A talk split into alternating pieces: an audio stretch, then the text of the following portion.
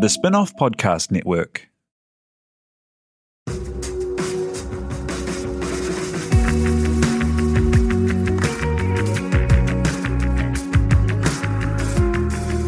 You're listening to Business is Boring, a podcast that reckons it's anything but. Business is Boring is brought to you by SparkLab, offering inspiration and practical advice to help businesses find their edge. To hear more about SparkLab, including details about the latest events, workshops, and business tools, visit sparklab.co.nz. And now, here's your host, Simon Pound.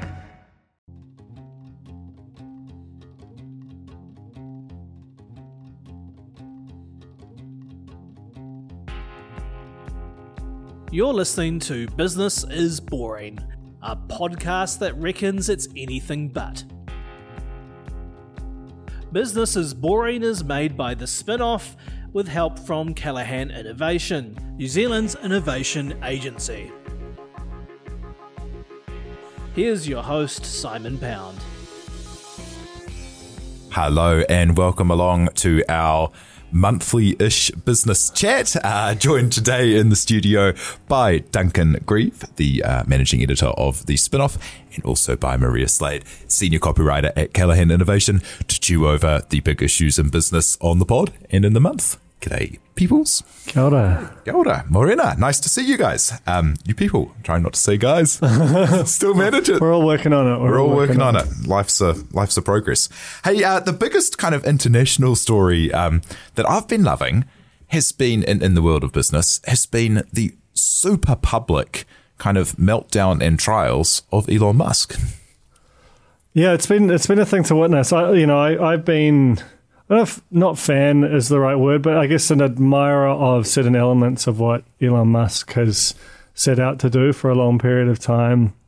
Read Ashley Vance's uh, biography of him, and you know I do think there's something huge in in the the difference between what he aspires to do and what and what he, like large chunks of Silicon Valley aspires to do, like the build a better app versus build a colony on Mars. You know, the level of aspiration there is, you know, and I think he deserves a lot of credit for that, and that's why I suppose I every time I see him tweeting or, or kind of this increasingly erratic behavior, that it's a tinge with sadness for me that someone who clearly has these qualities that are that are extraordinary is currently sort of so uh, just misfiring so badly, or just just making very very poor use of his his very precious time. It, so remarkable, isn't it? There's that great old expression, "Never meet your heroes," and I think it could be extended to "Never follow your heroes on Twitter," because he's gone through this thing where the whole world was like in awe of him. It was like, how can he be a master of rocket science and tunneling and this and that and be able to foot it with specialists across a hundred subjects. And people were literally in awe of him mm, about a mm. year ago. And over the last year, his, he's become a byword for kind of arrogance, out of touch, hoobry, um, the whole bit. Yeah, I think it's a case of where vision meets business reality. He's now running this multi gazillion dollar business and you know, there was New Zealand $8 billion wiped off the share price when the news came out that he's been losing sleep over what's been happening at Tesla. And that's ridiculous. You know, that's a real cult of a personality. You can't run a business like that. And, you know, there's a lot of talk about whether he needs a 2IC, a second in command, and, you know, probably he does. Well, does he need six of them? Because uh, well, he's got six different discrete interests. Yeah, it's the most shorted stock on Wall Street. I would not be betting my retirement income on uh, Tesla at the moment. And, uh, you know, now he's come out with a tweet and said, oh, yes, I'm going to look at taking the company private. Well, you know, the US regulators are now down on him um, for breaching, potentially breaching disclosure requirements. And, you know. well, and a lot of the, and his desire to take it private seems less motivated. I mean, obviously, there are, are advantages to it from his perspective in terms of you know earnings calls and quarterly reporting. But the largest part of it seems to be because he wants to stick it to all the shorts, which is, yeah. you know, not necessarily the best what motive for for a, a, business decision of that magnitude. And he chose the price at 420 because he thought it was funny and would be good karma. Let's be fair, it is funny. it was great. And I mean, the, the, like you say about the scale of of his ambition, because he's been kind of you know laughed out of the park for years since since kind of going, I'm going to start SpaceX, and people were like, well, you know, that's not possible. And then Tesla coming out, you know, very famously with that blueprint that he'd sell some. Um, cars to rich people, and then that would turn into cars for very well off people, and then it would turn into the new Model T. And he's he's two thirds of the way through that journey, but he just may have bitten off so many extra things along the way that the journey's now looking more precarious than it's ever looked. Well, at last count, the Model 3 will cost $53,000 when it hits the New Zealand market, and that's not a cheap car. And you know there there are fans out there that are already lining up and paying deposits for this, um, you know, model that has not yet been developed because obviously they've got to switch the steering wheel around Yeah, and- for the New and- Zealand market. Yeah, And it's years delayed in production as well. yeah, and he had his whole battle with the whole robotics thing where he went sort of, you know, religiously down the automation route and that didn't work out. And now he's sort of pulling back and realizing that humans have some value. And, you know, th- these are all interesting issues that manufacturers around the world are struggling with. So he's kind of doing it on this massive, um, you know, very public scale. Uh, kind of thing, you know, they've talked about the machine that builds the machine and the robotic symphony and stuff like that, which is, is in itself pretty interesting. But you know, they're saying if they can keep making five thousand Model Threes a month, they'll break even by the end of the year. So he may still do it. Oh, and I, I, I appreciate that he's the most shorted stock, but I still wouldn't bet against him. Like uh, the the things, like even just in terms of marketing, he is such a genius. Like the Boring Company, which you know, for most people, any one of these things would be enough to kind of. Um, uh, keep them occupied and happy. But his idea of building the, the Hyperloop and taking transport um, underground, and the way that he's funded that through um, the the baseball caps and the flamethrowers and all the like surfboards and stuff. Like he, he's he's truly kind of like an, an industrial marketing kind of man of the people titan.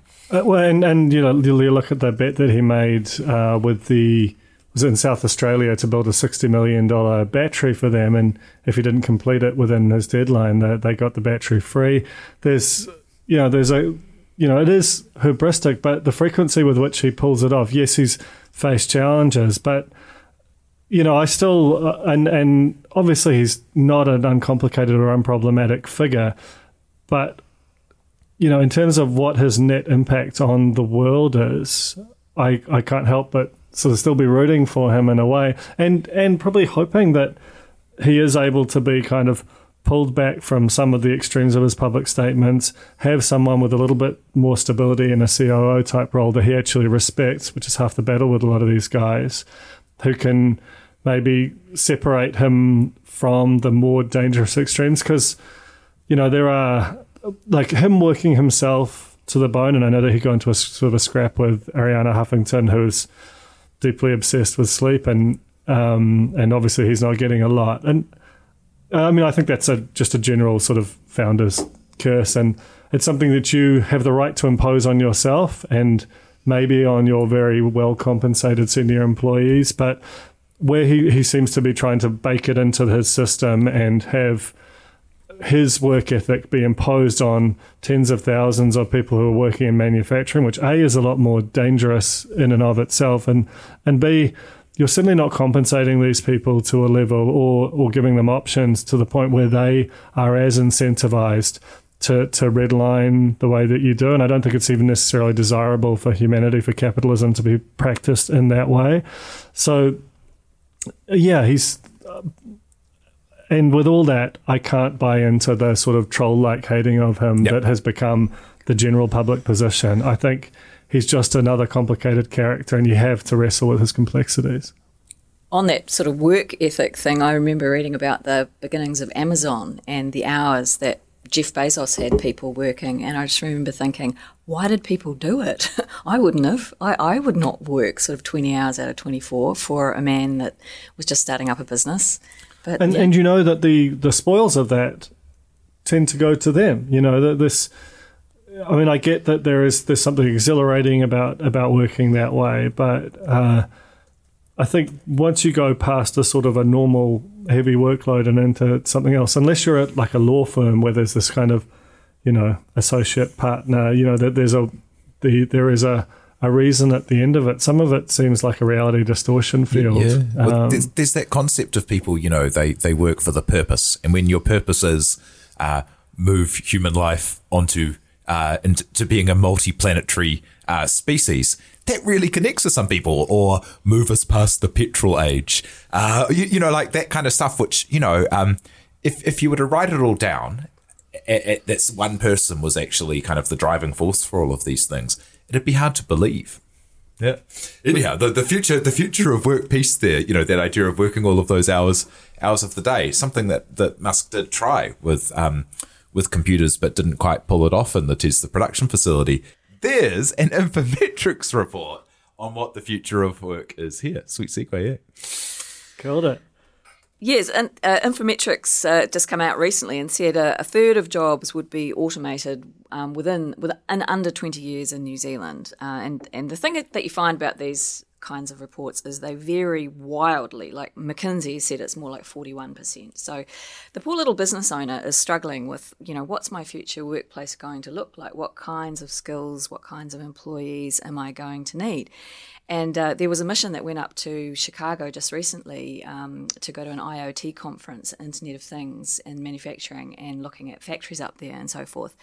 And this is one of the things they were quite interested in looking at uh, whether the Americans have cracked it. And the answer is they haven't really, but they're a bit further down the track than we are in some respects. And, you know, I talked to one business owner, Clyde McCready, of a company called Tow Bars Express. He's making tow bars for cars. And he said, you know, I'm going to need employees that don't think um, in a linear fashion, that aren't just specialists in one thing, that can work across um, business boundaries and business disciplines, because I'm going to get um, a whole lot of data from the IoT on my shop floor, and I need to be able to get my guys on the shop floor to think about how we might implement that information and use it to our advantage. Now, that's probably not your average factory, worker just at the moment. So we, we, you know, we're going to need to produce people that can think like that. And personally, I get really worried when I read statistics like um, 11% of 15 to 24 year olds in this country are NEETs, as they say, not in employment, education, or training. That's more than one in ten, and it's higher for Maori and Pasifika. Uh, to me, I find I think Duncan disagrees with me, but I find that really scary that we are not producing the people we need for the future workplace. Well, I mean, I guess some of the reason that I'm not as perturbed by the NEET figure is I, um, the the idea that education and training, as we currently practice them in New Zealand, are producing those multidisciplinary workers. To me, is Look, I, I don't know, know if I necessarily buy it. I, I look at university uh, and sort of technical college kind of curricula at the moment, and they don't seem to have moved anywhere near at the same pace as uh, the demands of the workforce and the, the sort of imminent demands of the workforce have. And I think, you know, I was listening to Frances Valintine on on uh, Business Boring a few weeks back, and I think she certainly uh, you know spoke to that uh, that um, that you know the the challenges of educating like that and the way that primary school might have moved pretty well in that direction, but our high schools haven't. And part of me, and and that's why I, I love the um, you know the uh, no you know the no degree no problem um, initiative that now I think over half of our employ uh, employers by volume have signed up to, because it does say that the best. I mean, that some of the best learning you can do is, is is on a job. It's not necessarily the sort of fine detail of education. And in any case, that going to placing the huge bet that a degree is, you know, it's it's the biggest thing you buy for probably the first decade, if, if you even do get to buy a house, and who knows on that front. it's tens of thousands of dollars in debt that you have to carry around with you. And if you and everyone's very interested in you coming in and and picking one of their uh, you know their degrees or diplomas, but the likelihood of that being well matched to the this kind of radically evolving workforce, I couldn't say with any confidence that's the case. So I think the employment thing matters, and yes, you'd want them in the right kind of training, but I also worry that there are a lot of people training hard for things that aren't necessarily even going to be there. I think that's true. I think yeah, it's certainly not about always going to university. I think a lot of people go to university unnecessarily these days, and with student debt, I mean, it's just a bad idea, really. Uh, we did a thing at Callaghan Innovation called the the Innovation Challenge, where they went out to a whole lot of um, thought leaders and asked them what they thought New Zealand should look like in 20 years' time. What should the New Zealand of 2040 be? And one of the things that they had a lot to say about education, as people do.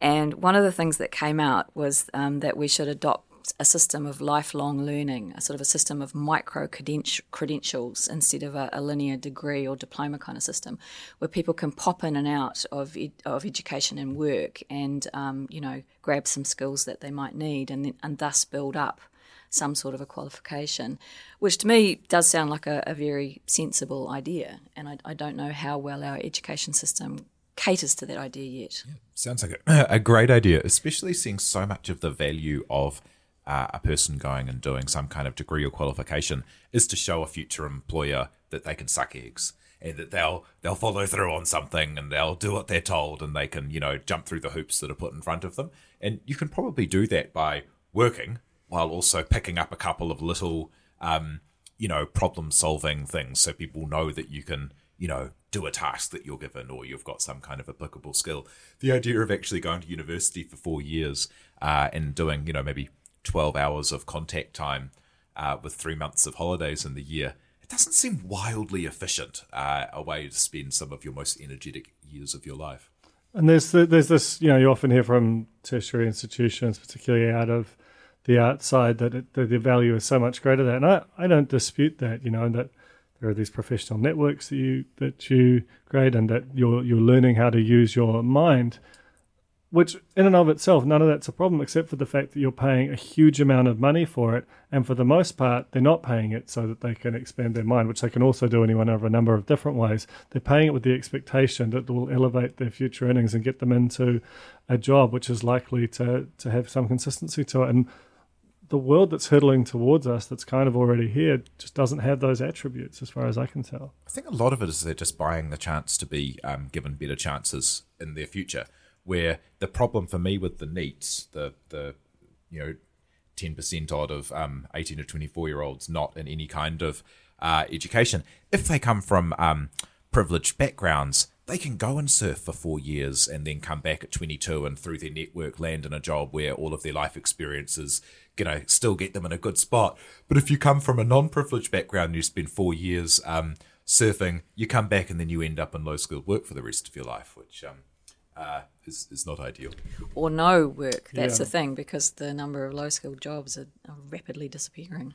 And, you know, there's another segue into the, the Māori youth economy. We had a great chat with um, Aroha Armstrong from Callaghan about the work uh, doing there.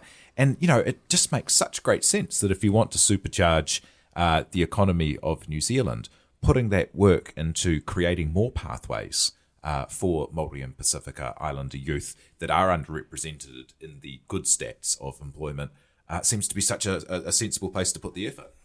That's right. Auckland Council has actually come out and specifically said that just the other day in, in their latest economic report. Because the problem with Auckland's economy is that once you strip out the construction and the tourism and the immigration, it don't look too flash. Mm. And one of the things they're saying is that our Māori economy is very untapped, particularly from the tourism perspective, because survey after survey shows that people come to New Zealand to look at the scenery, but also to experience the Māori culture. And when you think about it, we don't actually have like one Māori festival in this country. We just don't have it. Matariki is about the nearest, and that's kind of fragmented, although, you know, people are celebrating it more and more. And, you know, they have um, waka racing at anniversary weekend in Auckland. And I think Auckland Council has long wanted to try and pull together some sort of big event um, as, as part of a plan to um, utilise the Māori uh, culture and economy better. Uh, and, you know, it just makes perfect sense. The Māori economy is growing faster than the rest of the New Zealand economy.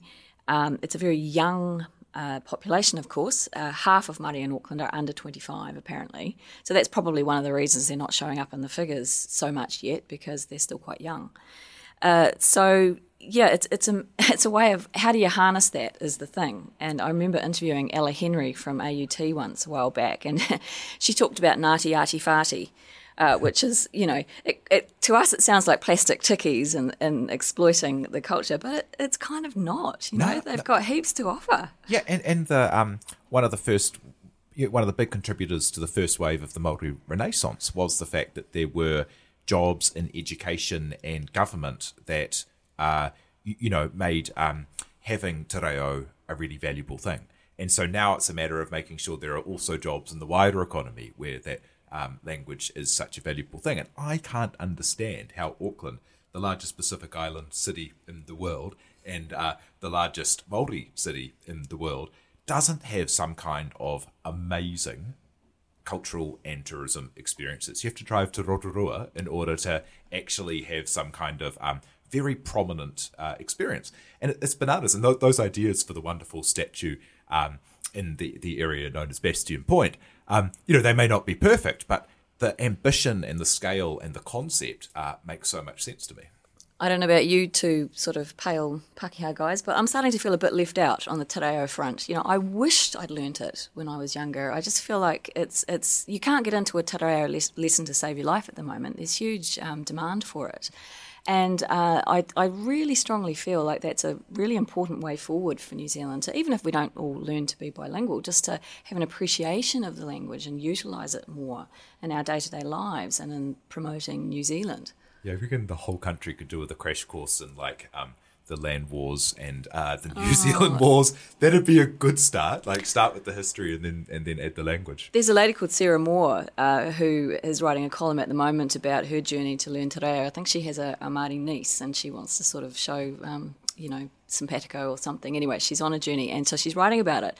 And the comments that she has had on the bottom of her column are just eye watering. One person actually wrote, I'll learn Māori when Māori learn how to speak English properly.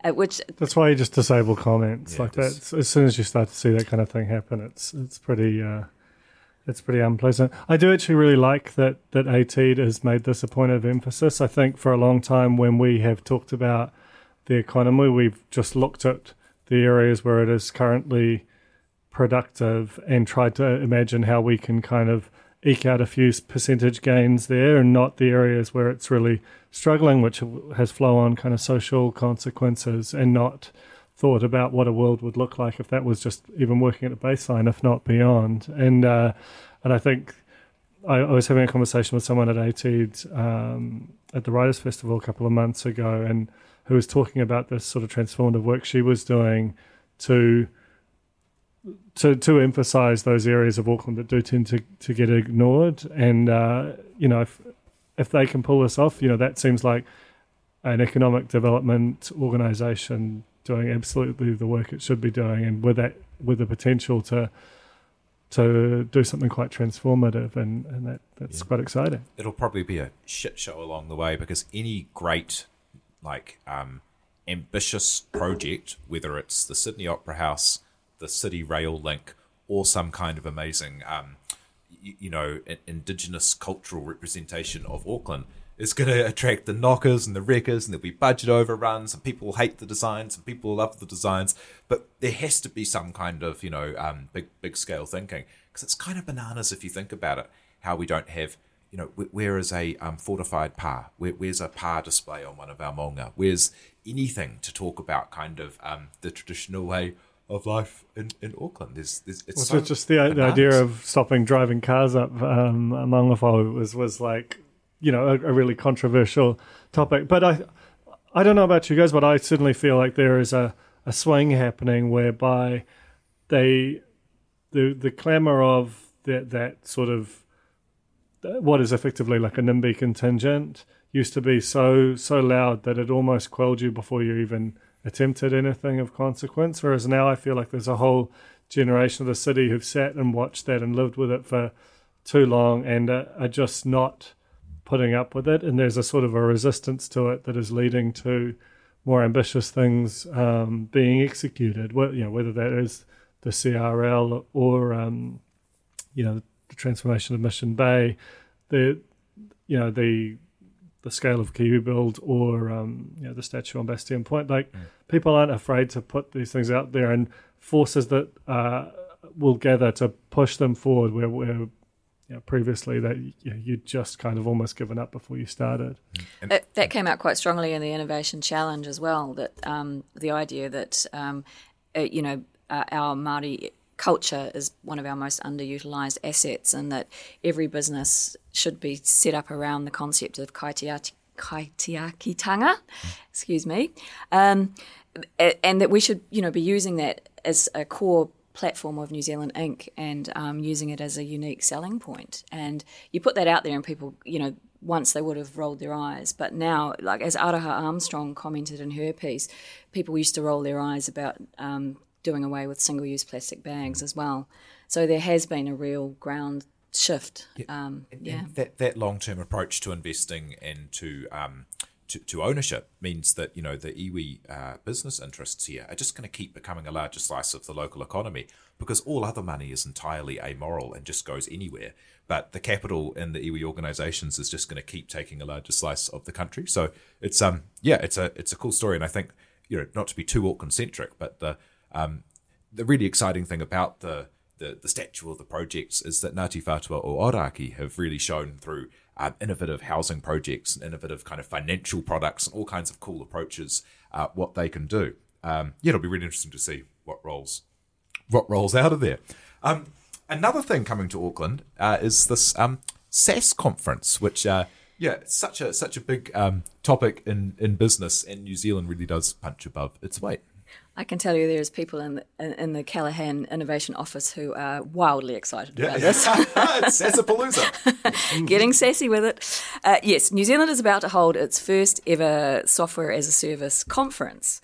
Uh, which you know you might think is surprising, but uh, but we we do have a, a rapidly growing SaaS sector, and for a couple of years they've been going up to the US to um, SaaStr, which is the massive big industry event they have up there, and now they've decided to hold a local event, and it's sold out within a, a matter of about a week, which shows you the demand there is um, for these companies who want to kind of get together and share ideas and hear the good with the bad. And Jenene Crossan's going to be speaking, you know, following her sort of trailblazing admissions of how hard it was for her at times along her journey of building Flossie. And the thing is, New Zealand's actually quite a good place to build a SaaS business. Um, and not least because it's uh, much easier to recruit and retain good development staff here.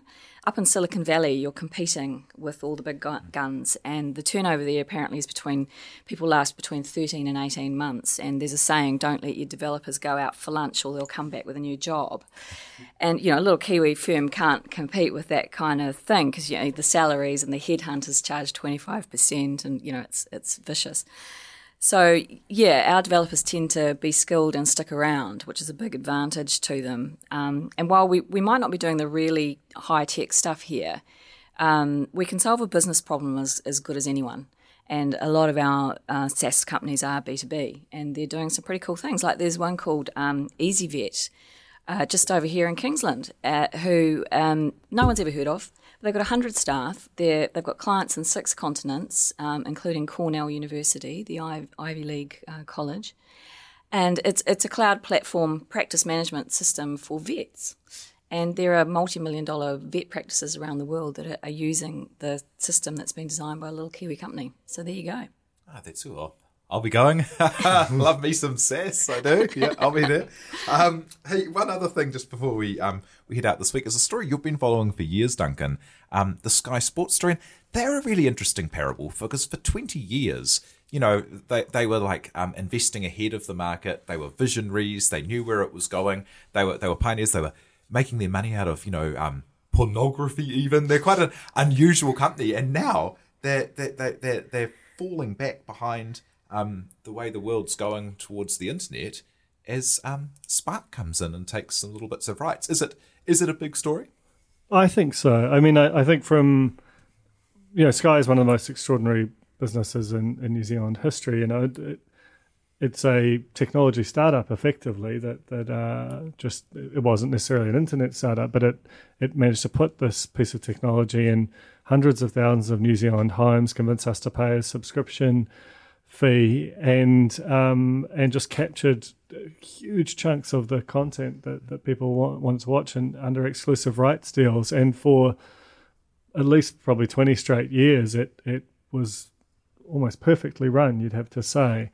And then it faced this challenge of the internet and challenge with, with Netflix um, and the Netflix type model, where which was a, a far cheaper product. It was similar, but it certainly didn't have anything like the quality of content that Sky had, either um, when you look at the, the sort of HBO rights deal, um, but particularly when it comes to sports. Um, and so they, you know, face this kind of difficult choice of do you sort of cannibalize yourself um, and and uh, sort of put put out new new internet products which were cheaper and then you know potentially have have major losses of, of customers or transfer of customers that way, or do you sort of bluff it out? And I think um, what Sky did for a number of years was the sort of broken version of both. They created internet products that they didn't market particularly well, where the tech was a lot of the time pretty awful, and and still is. You know, Sky Go is still a broken experience. Um, speaking as someone who's been trying to watch Succession on it these past few weeks. Sky Go makes you think that no one at Sky is on Twitter because all you have to do is search Sky Go and know that that's what you've got to fix. And yet, uh, the content library that they have, the, the sports rights that they have locked away and that they have relationships with, uh, are peerless, almost on a world scale in terms of how much they've monopolized the local market. And that technology piece, which at the time they first started working in it was a sort of an open question. How do you design it? What's the UX? What are the platforms? How do people want it? How do you sell? What's the cost for it? That's now essentially solved. Um, and they've got a, a major new sort of suite of platforms and pricing coming in sort of March, April next year. And I, in some ways, it, it shapes as their last hope to get the internet and to sort of traverse from being this enormous sort of company that right now looks like it's a sunset one to, to being something that actually could, I think, quite quickly dominate again if it, it figures out how to do that. And it shouldn't be as hard as they've made it look. But at the same time as that's happening, Spark has just gone and bought the Rugby World Cup rights um, for men's and women's and sevens. Uh, it's bought the EPL. There are rumours about it buying F1. And, you know, they are looking at that as they don't have to make it as profitable as, as Sky's made it. They really want to just sell more broadband and, and mobile phone subscriptions. Uh, so that new sort of um, frontier in, in the media battle is, you know, as much as we talk a lot about the NZME stuff merger and um, you know, and the Vodafone Sky merger, this new sort of Spark Sky uh, sort of face off, I think, is becoming one of the most fascinating media, uh, just media battles in New Zealand. Yeah, from just from the personal perspective of my own household, I'll be very interested to uh, see what their product is when it comes out because uh, my husband's a massive cycling fan and he wants to watch the Tour de France and the Giro d'Italia. The only place you can do that at the moment is Sky, which is pretty much the only reason we have mm. And it annoys the hell out of me that I have to pay an annual subscription to get uh, those few events in the European summer. So if you could get a sort of a snackable um, a la carte kind of way of watching it, that would be great. And that's what. So I went to a, a sort of an investor briefing in March, April, where they basically, as good as said, that you will be able to have whatever sky you want. You know, I think there'll be sort of baseline packages and bolt-ons, but for the that sort of vast array of, of sort of relatively niche sports, I'm also a cycling fan. Um, but still, you know, it is it's still a niche event. I think you will just be able to sort of add them for a far lower investment, and they're they're banking on being able to bring on because their their customer has aged radically, and if they can just bring on some younger people and keep that sort of old farming mm. couple who want the box in the corner, like my uh, grandparents in law and, and, my grandparents for that matter, then uh, yeah, they might well be able to apex this difficult term. Yeah, and you you never want to bet against you know um people love disruption, people love stories of change, but you know the the most uh, the safest bet in the world is the idea that things will mainly continue reasonably similar to they are, and a great example of that is um, Spark, where for many years their absolute um, earnings engine were all the people still on copper lines paying for low quality internet that they had great margin on and they just didn't change. And so pretty much anyone you can think of who had like a Jim and Mary at extra.co.nz address, those people kept Spark going as they um, were then able to uh, bring in all their innovative new products and change up their business model, which they have done, you, you know, like a, a quite phenomenal um, job of. If you look at Spark in the market now versus Telecom five years ago, um, you, you know, t- totally amazing. And there, there is when you have something like Sky that has um, had 50% plus household penetration for its product, I mean, that is unparalleled in the world. And all they have to do is hold on to um, hold on to a good chunk of that to keep the cash coming in and start start executing better. And and that's the thing that I think gets missed is that when you have a, a huge sort of chunk of legacy customers who are happily paying hundred bucks a month for a product, that that gives you a license to make mistakes over and over and again, which don't necessarily mean that you'll never get it right. Mm. And when you do, you know you're you're in a far better position. Like with startups, if if you get it wrong two or three times, you're toast. You know. Um, but for Sky, they, you know, I, I, went through and read, you know, most of their annual reports over the last 20 years in, in the course of a feature I wrote recently. And the number of internet products they've launched over the years, which turned out to be dismal failures, is, is quite phenomenal. The shadow history of all of their tech launches. But they have to get it right once and and transfer because they've still got over 700,000 paying subscribers. And, and, and people talk, oh, you're a failure you know, and that yeah. and that seven hundred thousand um, subscribers that was built on you know um in in in a time now where SaaS companies you know it's a very well established thing that you go for growth and market share and you plot out your um the arc of your graph and you say we're going to lose money for this many years and it's going to work. I remember when Sky was still losing money and there were all the knockers saying it was crazy and it was never going to work. And then suddenly they became this incredible cash um, generating monopoly and they were heroes. And you know, uh, yeah, I, I just wouldn't bet against people that have a track record of actually um, of actually creating their own monopoly. Absolutely. Yeah, yeah. Although I wouldn't have much things uh, uh, in recent history to uh, give much um, positivity for betting for them either. it's true, but but John, John, John Fellet, who is the one guy who did an extraordinary job with the um, with prior platforms and is now you know, and arguably is the one who sort of has missed on the internet, is is on his way out the door, and so there is an opportunity for a new CEO who maybe is a specialist in that kind of area to to come in and, and get that one thing right. And, and what they, I mean, they did have all the rights, but you know, you could still turn Sky on and go through 120 channels and there'd be nothing to watch because of the lack of an on-demand, mm. uh, easy-to-use feature. And so maybe that's the magic ingredient oh, I've discovered some real gems by doing that. Simon, did you ever get into celebrity rehab? That, I got I got really into that program. That's awesome. Well, thank you so much for joining us, uh, Maria Slade from uh, Callaghan Innovation, senior copywriter there, and Duncan Greive, managing editor at the Spinoff. And thank you to Alice Flip for producing. And thank you very much for having us. Thank you. You've been listening to Business is Boring, presented by Simon Pound. And brought to you by The Spinoff and Callaghan Innovation.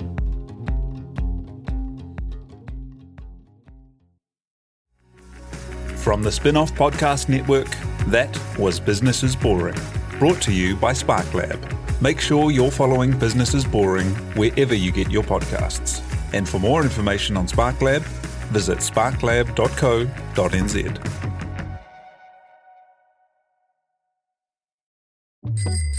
Ready to rediscover the joys of cycling? With over 300 kilometres of cycle paths across Tamaki Makaurau, jumping on your bike and going for a ride is such a fun way to discover the city from a different perspective. Cycling is getting more and more popular across Auckland, so now's a great time to join the hype and give cycling a go. Head to at.govt forward slash cycling to find your nearest cycleway today.